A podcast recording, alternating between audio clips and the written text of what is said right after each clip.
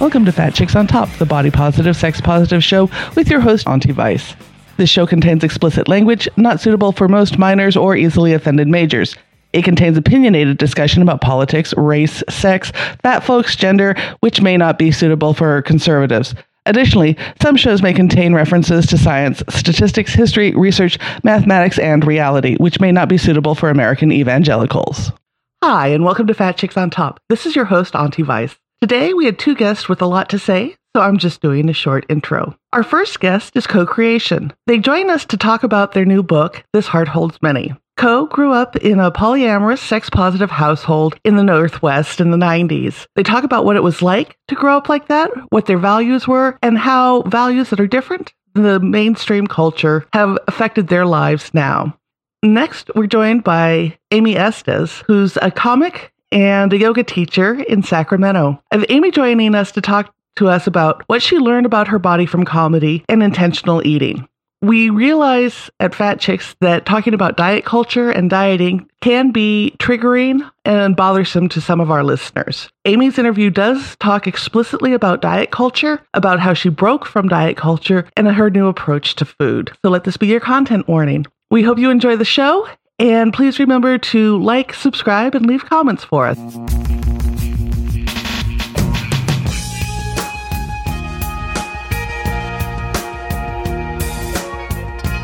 Welcome back to Fat Chicks on Top. Thanks for staying with us. This is Auntie Vice. I'm here with Koe Creation. They uh, are an author, an educator. They have a new book coming out, called This Heart Holds Many My Life as a Non Binary Millennial Child of a Polyamorous Family.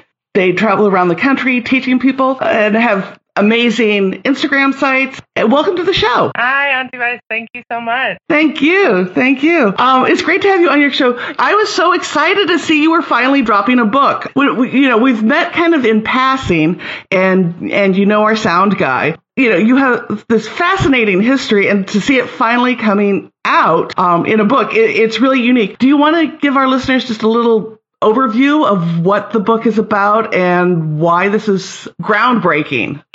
Oh my goodness. What an intro. Thank you so much. Yeah, absolutely. I, hello, hello. My name is Koe Creation. I call myself the second generation sex educator for the 21st century. And basically, what that means is that I grew up in the Pacific Northwest in the 90s in the counterculture affinity groups they're in.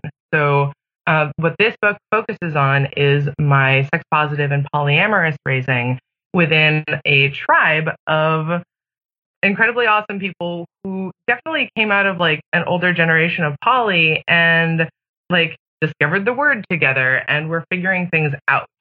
So it was a time where non monogamy and polyamory were happening, but there wasn't a lot of support around it. And so there weren't too many other polyamorous youth that I knew who were outside of my family and tribe. But fortunately, Seattle at the time was a big tribe, and there was a lot of like wealth of information and resource there that I have just like been thinking about for the past 10 years and decided that I wanted to see that story told. Um, and hopefully it will inspire other second generation non-monogamous and polyamorous, etc. people to like talk about their stories because I know that we're out there now and I would love to connect. This is a way to like give some voice and reach out and find my people and be representative of a childhood that I feel is incredibly unique and valuable to like how people can build empathy and community with each other now. I can totally see that. Yeah. You talk about being second generation poly, and for folks who uh, practice polyamory, who read about polyamory, there are lots of different ways of practicing about it. You're in the Bay Area now, and the Gate came out with an article a couple days ago, and the first line was, you know, everybody in San Francisco is polyamorous, but everybody does it really badly. Oh. hadn't read that one yet. And well, it's it's a, because so many people use the word but mean radically different things. And you talk about being second generation. So when you were growing up, can we start with what polyamory looked like in the 90s and what you saw growing up and then talk about a little bit about how you practice it now, if you've seen it evolve or change, or if it's still pretty much the same as when you were growing up. Mm, absolutely. So when I was growing up, as, as I mentioned a minute ago, I lovingly have talked to my parents about being from what I like to call the Heinlein generation. And it, it may well have been that I was around a bunch of sci fi nerds who read Robert Heinlein's work, specifically The Moon is a Harsh Mistress, is the one that was talked about a lot in my childhood. And there was the idea of building, like, building tribe and structure through that in a like longevity kind of way. And that honestly was a huge source point for a lot of the ideology and hope that my parents were engaging in around both their tribe building and their polyamory. And like interpreting interpreting works from the mid mid 20th century, they were trying to live that out, you know, in in a time that was changing rapidly. So I think that there was a lot more pair bonding that they were doing that wasn't really being um, acknowledged because everybody was like, no, we're building tribe. Um, and I think it's important to note that like my like like I've said, my family calls itself a tribe. I can also call it extended networking style of polyamory, meaning that like you want to have an, a web of people. So within that, I think there were like pretty solid pair bonds of people who were married or people who lived together or you know some such. And because our tribe was so big, we didn't all live in the same house which really helped it feel like a network. So we would go to, you know, the uh, Wiggles house. They had a like big house far away, and so we'd have like big weekend events there. And then we would go to like, you know, the Cerulean house for like a weekly thing, you know, weekly jam, or like Aerosong house for a potluck. Like these were all households that were connected to the tribe via like poly and the communities that we built around that. So that's really my frame and structure. Um, I lived with my biological mother uh, for all of my life. And then through that, my unit was my biological mother, um, my biological father, who were romantic, but not all the time. Like they hadn't been romantic, they haven't been romantic in a long time, but they are definitely uh, co-parents and life partners. I tease them that they have to do everything at the same time. Like they both just got married to their new partners last year. That's sweet. That's actually really sweet. Yeah. Yeah. So I had them, and then my biological uncle married my biological mother's best friend. And so she became my aunt. Aww. But because poly, she had also dated my biological father. So it was this really interesting set of like my biological uncle and my mom, essentially, you know, they were always around. And then they have a lifelong partner as well, who's my other mom. And so I have three moms, one uncle, one bio dad. They are my collection of five parents. And then I'm also of a generation where we never quite fully figured out the like mom, mama yeah. thing. Um, so I tend to call them by their name. Uh, we have Angie, Jean, and Phoebe. So um, Jean has two biological children as well, and they are my siblings. Like we grew up together. One of them is four months older than I am, and the other is five years younger than we are. So we were just like peas in a pod. And though they're not biological, they 100% are my siblings, which also I think is a cool allegory to like step siblings, you know, and how you can create family and live with family, though like they're not biological and that nurture aspect still still bonds you, you know? Yeah, yeah. Yeah. It sounds really like, you know, people will use the the term, you know, it takes a village, you know, the idea that it takes more than one person or one, you know, biological family unit little to raise a kid. And even for someone like me who grew up in a nuclear family, I grew up on a farm with my grandparents, my aunts and uncles, and everybody living around. And it makes a difference when you have that. Was it different though between having like some people have extended families or multi generational homes and stuff to help raise a kid? how does poly put a different spin, spin on it? Or is it pretty much the same thing except there's a romantic connection here and there? Good distinction. And so this is where it gets kind of interesting for me is that I've definitely been talking about polyamory as familial. And that's my first association with polyamory, which I think is unique to a second generation person. So when I was looking around, I was seeing PDA, uh, public displays of affection. I was seeing people negotiating date nights. I was seeing multiple people parenting me, but it was all just a part of the world. So then as I grew up, I started to have my own feelings about how I wanted to engage in the family based on more and more knowledge. So like at a certain point, I had, I went through a modesty phase because everybody was naked all the time because casual nudity was a thing. But then I was like, well, I feel like nudity is different in different ways and I don't want to participate in that. And so I told everybody, like, I don't want to be naked. Please stop patting me on the butt. Don't comment on my body. And they were like, okay. But I had to come to those realizations. You know, I had to come to the realization that I didn't like hearing sexy noises now that I knew what was up. You know, I didn't want to hear that. And so then we had to negotiate from there. One of the key things that I talk about in the book is age appropriateness.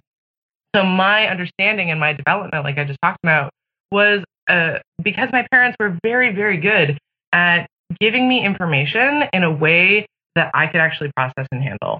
Right. So it might get a little graphic, but scientific at the same time. But like how I discovered testicles was this like ongoing process because at first it was like I didn't know what was going on. And then I knew that I needed to stop hitting my brother in the groin when we were wrestling. And that was really important for some reason, even though I found it hilarious. And then later on, like we started talking about like both arousal and reproduction, you know? And so it was like, it was a multi step process and figuring out like what this thing is. And in that way, there was never one conversation where it was like, okay, here's all the download of like, you know, here's what sex is, here's what sex positivity is, here's what polyamory is. It was, I was able to discover it naturally and I really appreciated that. And that's one of the reasons that I I advocate if you possibly can being out with your children in your in your non-monogamy and polyamory. Um, I also realized real quick that uh, to answer your question about how I've seen it evolve, one of the key things that I, I've been noticing in my growing up and still being a polyamorous person myself is that people are still working from this idea of pair bonding and that that is okay.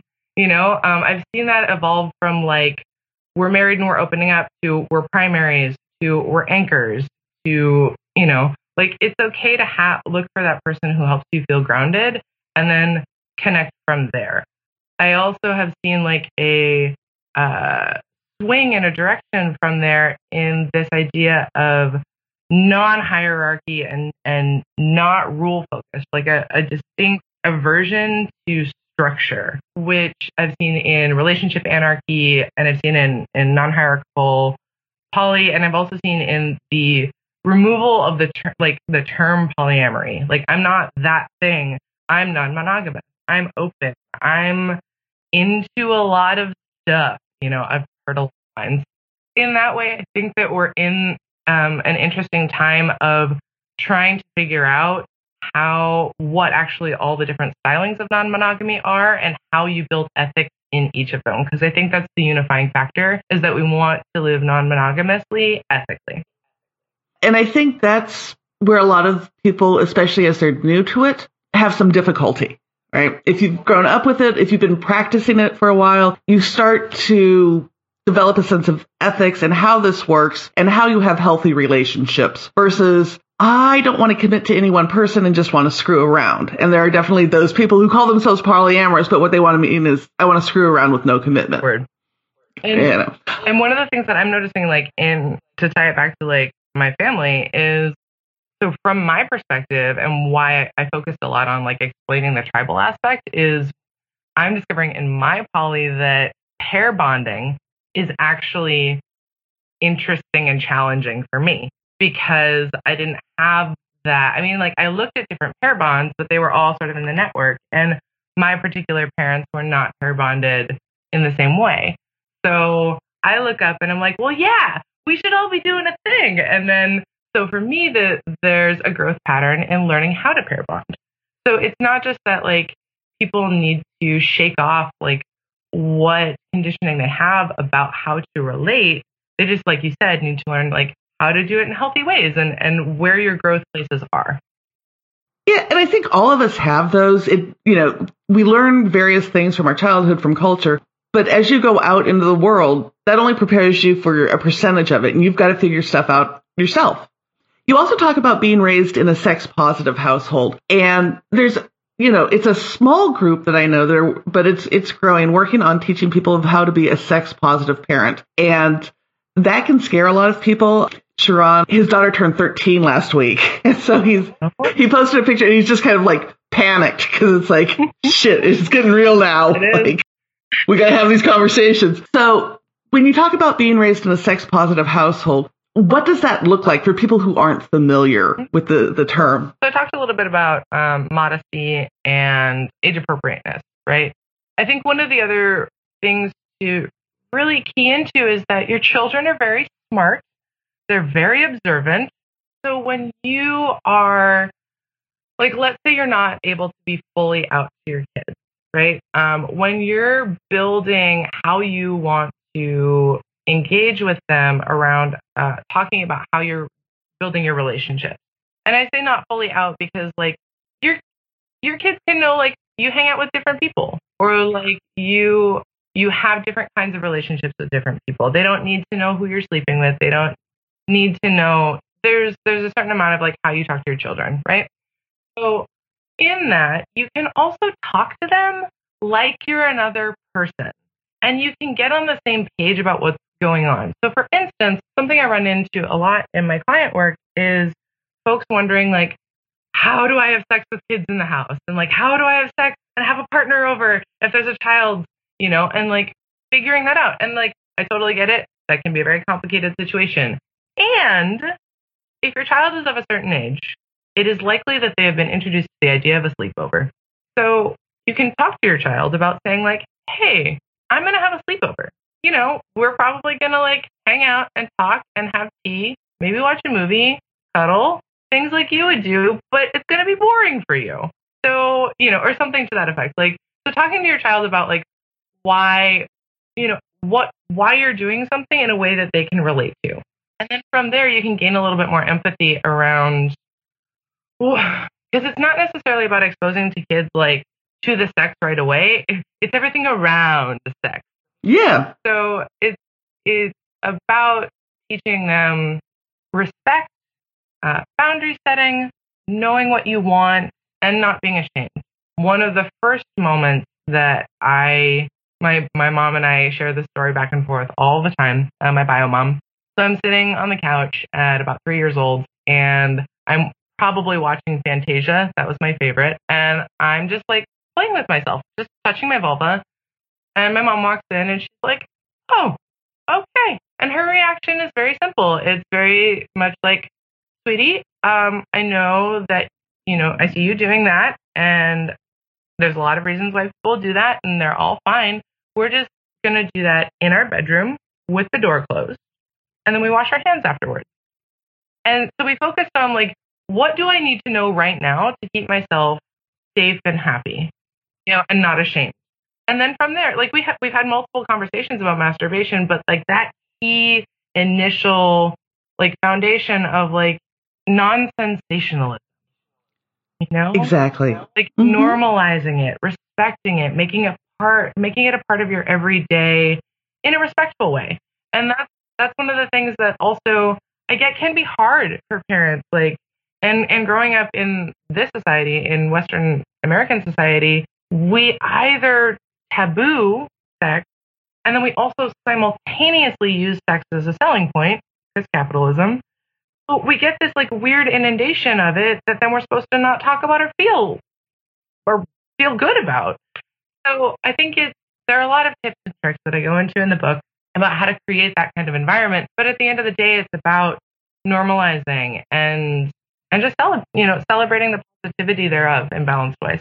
Well, and I think that's really key. I've heard some people liken it to talk, you know, drinking. Some families are like, absolutely not. Never, never give the kid a sip of alcohol. You've got to wait till you're 21. And then you grow up and on your 21st birthday, you go and get blackout drunk because it's, you know, finally accessible and you're sneaking it and you do all that versus, you know, okay, it's a holiday celebration. You get a little sip of red wine when you're 10 and stuff and just kind of normalizing it.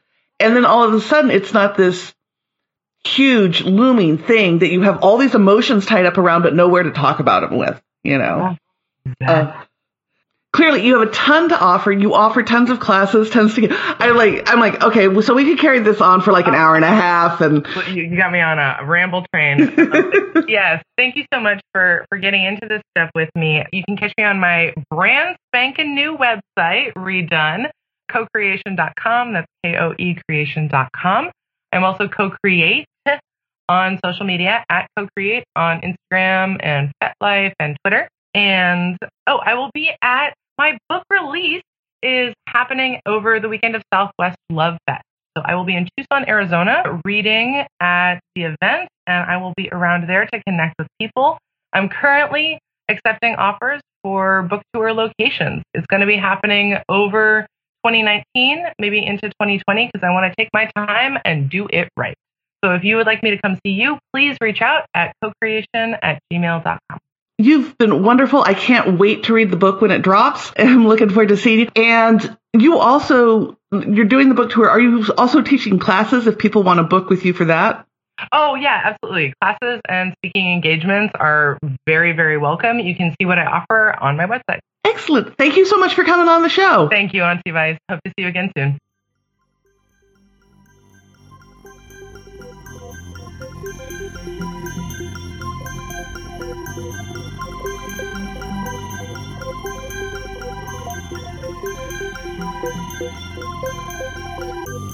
Hi, you need music, a sound guy, or a podcast done? Well, why don't you call a Sirius Productions? Hi, my name is Sharon, founder of Sirius Production, a mobile DJ company and audio production for podcasts and music.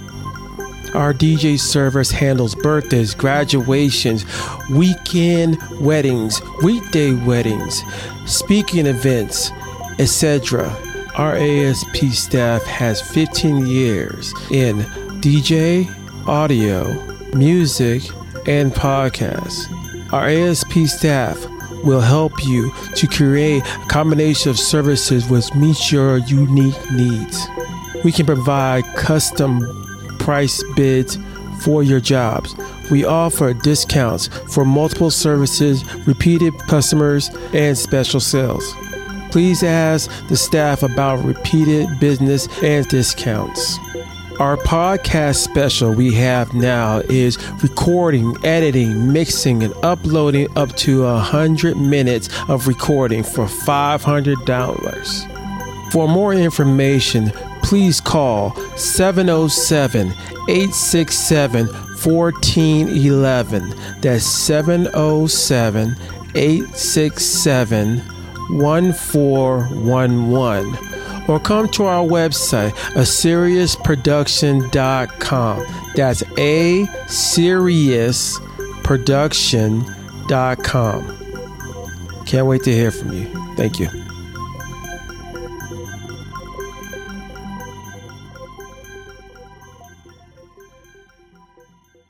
Welcome back to Fat Chicks on Tops. Thanks for staying with us through the break. We are here today with Amy Estes. Welcome to the show. Hi, thanks for having me. You're welcome. Amy is a comedian and a writer. Some of you may have known her through a BuzzFeed video that went viral. Some of you may know her on her blog for Medium about intuitive eating. So I reached out to her because there's just so much to talk about. uh, never stop talking. So I kind of want to start with it was probably two months ago initially. You put up a post about what comedy taught you about your body, and as as the three of us can all probably experience being on stage as you know female bodied comics, people feel a, a need to comment on your body. But what did it that doesn't necessarily teach you anything about your body? So how did comedy teach you about your body, and then what did you learn? I think for me, it actually it started one night. I did a set and I was having a hard time connecting with a room, which I think we've all probably experienced when you're trying to like make a connection. And so I threw out like this easy joke about my body. I was talking about how we see so many like food motivated t-shirts in the world and I said something like obviously I'm food motivated too. And I watched the audience crack up, but then I also watched some women in the audience be like, "Ooh, like that was not kind of what they were expecting from me. And it didn't sit great with me. I was like almost in tears when I got off stage, like, ooh, I don't know how I feel about that. And then um, I watched Hannah Gadsby's Nanette, which I think is like an incredible piece of comedy and storytelling. And I think what really hit me the most was that I'm a queer person and I'm a person who is bigger than the average person. And I think that so often we're already denigrated by society that I didn't need to contribute to that for myself on stage or to the people in the audience, and that words are power. And that's something that I believe, but I had never connected it in terms of how I spoke about myself and my own body because so much of comedy is self deprecation. And that's a really common thing. And sometimes that can be funny, but for some reason, something hit in me that like I was just kind of done doing that. And in terms of what it taught me, I think it's still teaching me a lot. Um, I think that a lot of times in comedy, I see women who are hot chicks who really rely on this idea of being like, I'm super hot and more power to them. Like, there's nothing wrong with you know, I'm a feminist, like express yourself how you want to. But I think that when it's held up as like somehow you're more superior than I am because your body looks a certain way, that's where it starts to be problematic. And I don't want to contribute to that or have that foisted upon me. So you come to this revelation and now you've changed your whole style of eating, right? Yes. What is intuitive eating? Because for me, that would be just opening the refrigerator, and going, "Yeah, sounds good," and I'm not sure that's always the best choice. How does it work for you? I mean, I'll give like a brief diet history. So I think I went on my first diet when I was in high school. And from that time, I have been severely underweight and undernourished and unhealthy to um, at a higher end of weight that's appropriate for my body to a point where it was causing health issues. I worked with a food coach a couple of years ago named Nikki Stern, and she's incredible. She's still a dear friend of mine, but basically, her work was all centered around like what is not nourishing or fulfilling in your life beyond food? Like, why is this continuing to be an issue? And um, as someone who literally has been on a diet since she was 16, it was like, okay, I don't quite know what's working. And I did all of this work with her. It's when I started comedy. I happened to meet my partner during that time. It was like all of these things really started to fall into place.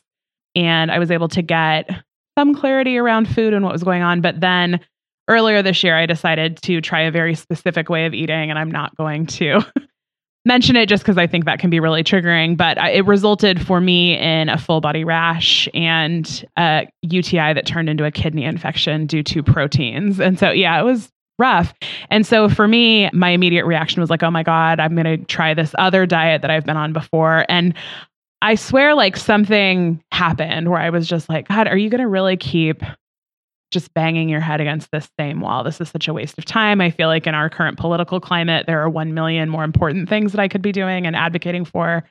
And so I have a book called Intuitive Eating. It's by two nutritionists. And then I decided to get the workbook that went along with it. And basically, intuitive eating is just working through all of these other steps. So it starts with rejecting the diet mentality. So working towards removing that moral value of food like this is good food this is bad food or i'm good or bad as a result of what i've eaten honoring your hunger and a number of other steps and then it closes with gentle nutrition. So you said it might be like just opening the refrigerator and being like cool i'm going to eat whatever and truly at the start that is part of it. And it's not meant to be a permanent free for all but it is meant to heal those parts of you that's been like oh i could never buy candy at the grocery store. I could never go here and eat this. And so it's basically removing weight loss as the priority and replacing a nourishing relationship with food in your body. And it's it's a journey. It's wild. Like I went to the store my first week and you know that really good soft strawberry licorice, like little mm-hmm. bites. I love that shit. Like anything gummy. And I never let myself buy it because like you're a person of size, you don't get to buy candy in public. And I was like, fuck it. And I bought it and I ate it and I was like, okay, that was great. Do I need to do it again? Probably not. But it like healed something in me in a in a weird way to be like, yeah, I'm gonna eat this in public. And so I think it will be a battle the rest of my life. Can I just say too, um, as a big girl, um, when I see somebody like you express discomfort about your size and call yourself a big girl. And this is just for me. I don't consider you what a big girl would be. Like, I look at someone like you and I think that you're like average to me. Like, I wish I could be your size. So I feel like when you have expressed that, um, it made me want to hug you first and then go, okay, I didn't, because I get stuck in my own way of thinking that I don't think that how could somebody like you feel like me? And I feel like as a person, I think that's kind of ignorant on my part and presumptuous to think that just because I am a certain way, that how in, on earth could anybody else feel this way because you're not this way. So thank you for being vulnerable enough to share that um, with all of us because that just shows how strong you are as a person. And it made me feel like, okay, wow, how narrow minded have I been in my way of thinking and projecting onto other people and not even realizing it. So I thank you for that because it takes a really, you know, strong individual to say, hey, what I was doing wasn't working. But now I'm going to educate myself and share my journey with you and show you how we can move in a better direction. So uh, thank you. I appreciate that. I think that's so interesting because I look at people that I know who are much, you know, more whatever. They're they weigh less than I do. And that's really all that it is is that they weigh less but i think that because i've had the opportunity to be both very very thin and a, you know a higher weight than i am now what i've realized is a couple of things. Number one like i don't know anyone really who doesn't dislike their body which is a really shitty club to be a part of and i think it's most people. And i think oftentimes we say like most women but i would also argue that it's most men too. I don't know very many men that don't have body issues. I think it's i think it's like the worst part of patriarchal society that we're given one model of like what's supposed to be beautiful and what's attractive. And i think it harms everyone even if you look that way. I think there's a lot of pressure. But also like i think that it's one of the reasons that i am really working hard not to talk poorly about my body in front of other people because like when i hear my friend who is considerably smaller than me be like oh i've gained some weight. Look at my thighs you're much kinder you want to give her a hug i want to like punch her in the face and be like, "What's wrong with you?" Like, well, yeah, I used don't... to get that way too. I used to get angry because I was like, "How dare you?" Because I'm like, I can't even buckle the seatbelt on the airplane, and you're like, "Oh yeah, I can't fit into a size two." But then again, I'm doing what somebody else is doing to me to somebody else, and I'm like, "Oh." I'm trying to like, yeah, like redirect that rage towards like the society that promotes that in all of us and and for everyone. And so there's I reposted this thing yesterday that was like I, a woman said that her friend whenever she's feeling inferior in her body, she asks who is profiting off of this emotion. And it's true. Like there's always, you know, capitalist and patriarchal patriarchal society profits off us feeling ugly and in too big or too small or too whatever. It's always all of these messages and that's how they stay in power. And I think it's a really uh, common bond that most of us have, but it's also a really shitty one. like, let's not. Well, that's why I know? like following you online, and I like to read what you Thank post you. on Instagram and whatnot. Because there are days when I'm like, Ugh, and she'll post something about I just went and did something positive with my time. I went and enjoyed some nature. I did some tea, and I just and I love that because instead of just sitting in a funk you in a weird spot, you're like, okay, I'm going to take charge of this. And hey, come along for Thank the adventure. You. So I really appreciate that. And I really I applaud you again because it's I really think it's Thanks. great that you're sharing that with all of us. So thank you. Well, and so much of that bond is based on shaming. You know, um, oh my um, gosh, I didn't even think of that. You know, it's based on what are you ashamed of, and for those of us who cross multiple lines of things we've been told we've been ashamed of, either you know, we're gender nonconforming or we're queer or we're a person of color and you're big. And it just, it's all about you're wrong. You shouldn't be here. You don't fit. And it seeps into everybody. I was literally one of our earlier episodes. I interviewed Alice from Alice in Bondage Land, which is a porn site. Beautiful woman who does these amazing, you know, sex videos, kink videos, and stuff. And she does a lot in public. Like she'll go out and do a full bondage scene on the Golden Gate Bridge and stuff like that. And we were talking, she's like, Yeah, but I'm ashamed to eat by myself in public. What? And it's like there's oh, so really? much shame around mm-hmm. food. That's crazy. There's there's I think that that's like that shame is such an important layer because I didn't come out as queer until I was 30, even though I've known like my entire life it's not been a secret, but I think so much of a so many of us feel like our body is betraying us. Like if we're sick or if we're queer, if we're a person of color, that puts us at risk. Not that I am, I would never compare my struggles to that, but like it puts people of color at risk at higher proportions. If you're trans or not falling on the binary, there's so many things that not only make you, you know, in danger frequently, but it feels shitty. And I think that for a long time for me, my queerness felt like yet another way that my body had betrayed me. Like not only was I a not a tiny, stick thin, waifish girl, but also like my you know, sexual attraction was bad and wrong. And that's somebody um, posted, one of my little friends posted a, a, a, neat little analogy, and it was on the outside, it, I think it said peas, and on the inside of the can, it said carrot. There carrot, was carrots. Yeah. yeah, yeah. And it said, um, you can't turn the carrots into peas. And you can't get mad at the label that was placed on that can if it was wrong and you didn't feel comfortable. So accept that can for what it is and don't put a label on it. And I thought the fact that somebody could put something in such a beautiful way that you're, oh, I get it. Okay, right. Because a lot of people are like, well, why do you change? Why do you do this? And it's, you don't get it until it comes down to it's the carrots in the can. It's um and the peas being labeled on the outside because maybe you just never felt like a pea. Well i think coming to accept your body we tie it to food which is awful because food is the way you connect with people.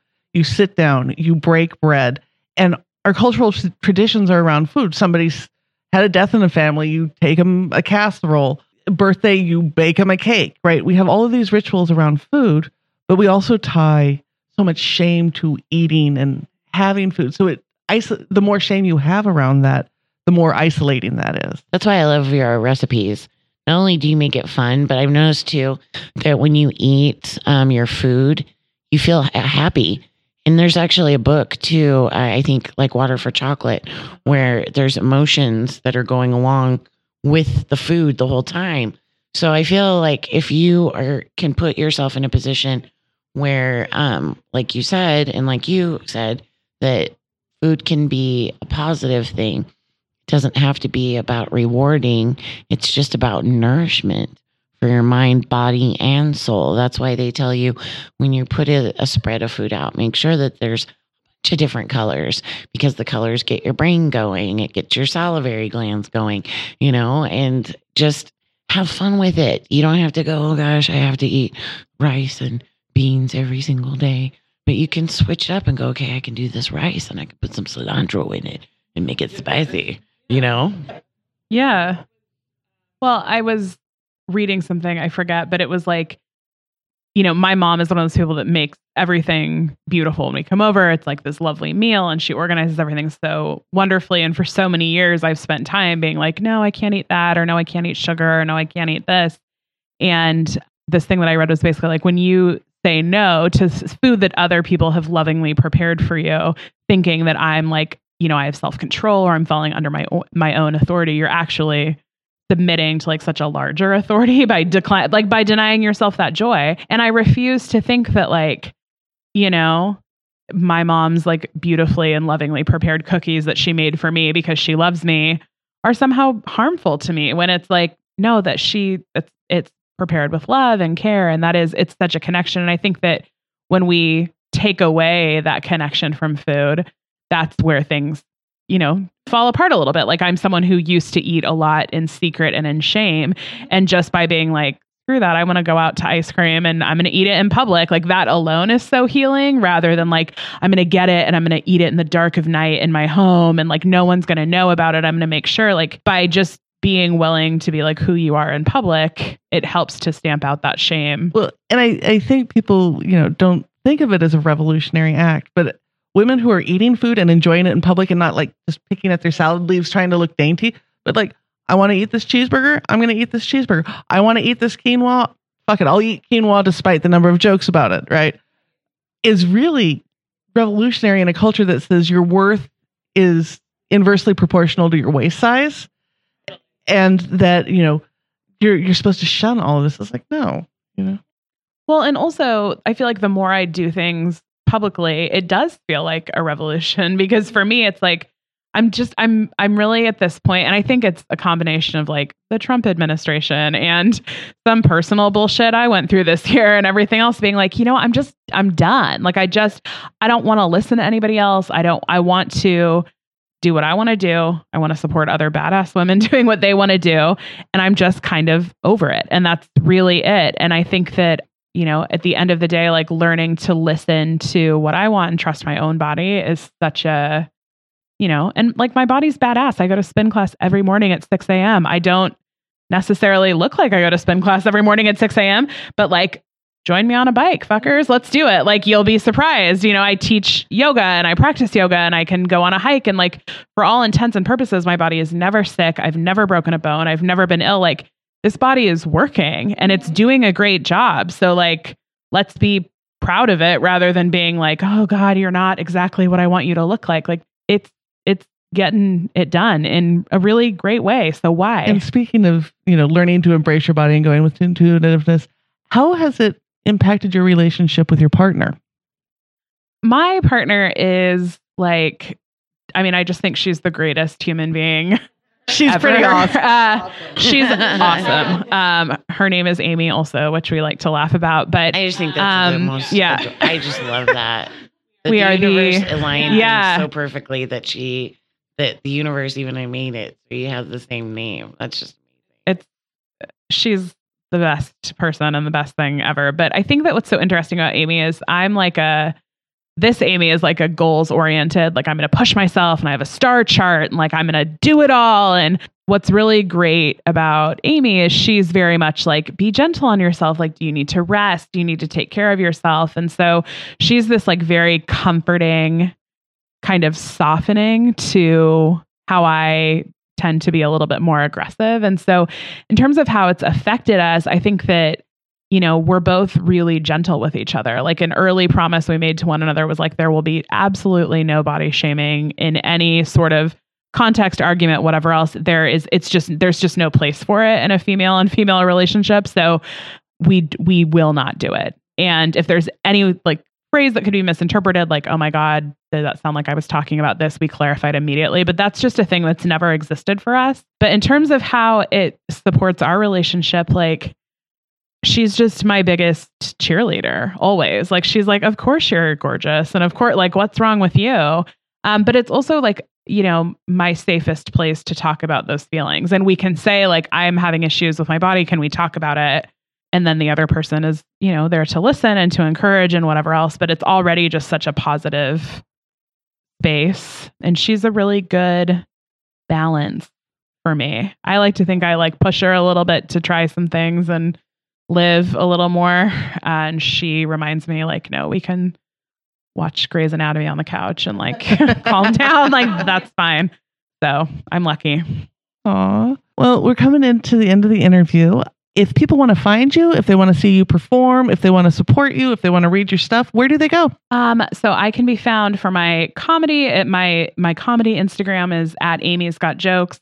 My personal Instagram, where I always link my writing and also comedy stuff and just my my own journey is at underscore Amy underscore Melissa.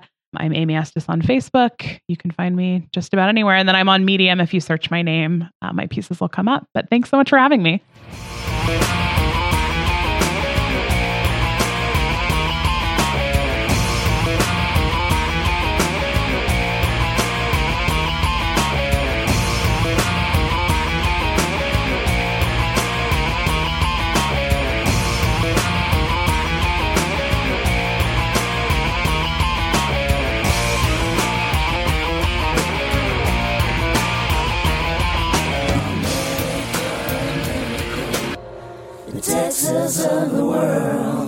Has been a Fat Chicks on Top presentation with your co hosts, Auntie Vice and Wendy Lewis. Sound provided by Sharon Smith of A Series Productions. All things Fat Chicks can be found on our website at fatchicksontop.com. That's fatchicksontop.com. Or check out our social media for more information. That's Fat Girls on Top on Twitter and Fat Chicks on Top on Instagram, Tumblr, and Facebook. Please review our previous episodes on iTunes, Google Play, or all podcast streaming services. Please support the Fat Chicks by buying us a tea or purchasing our merch on our website. And thank you for your support.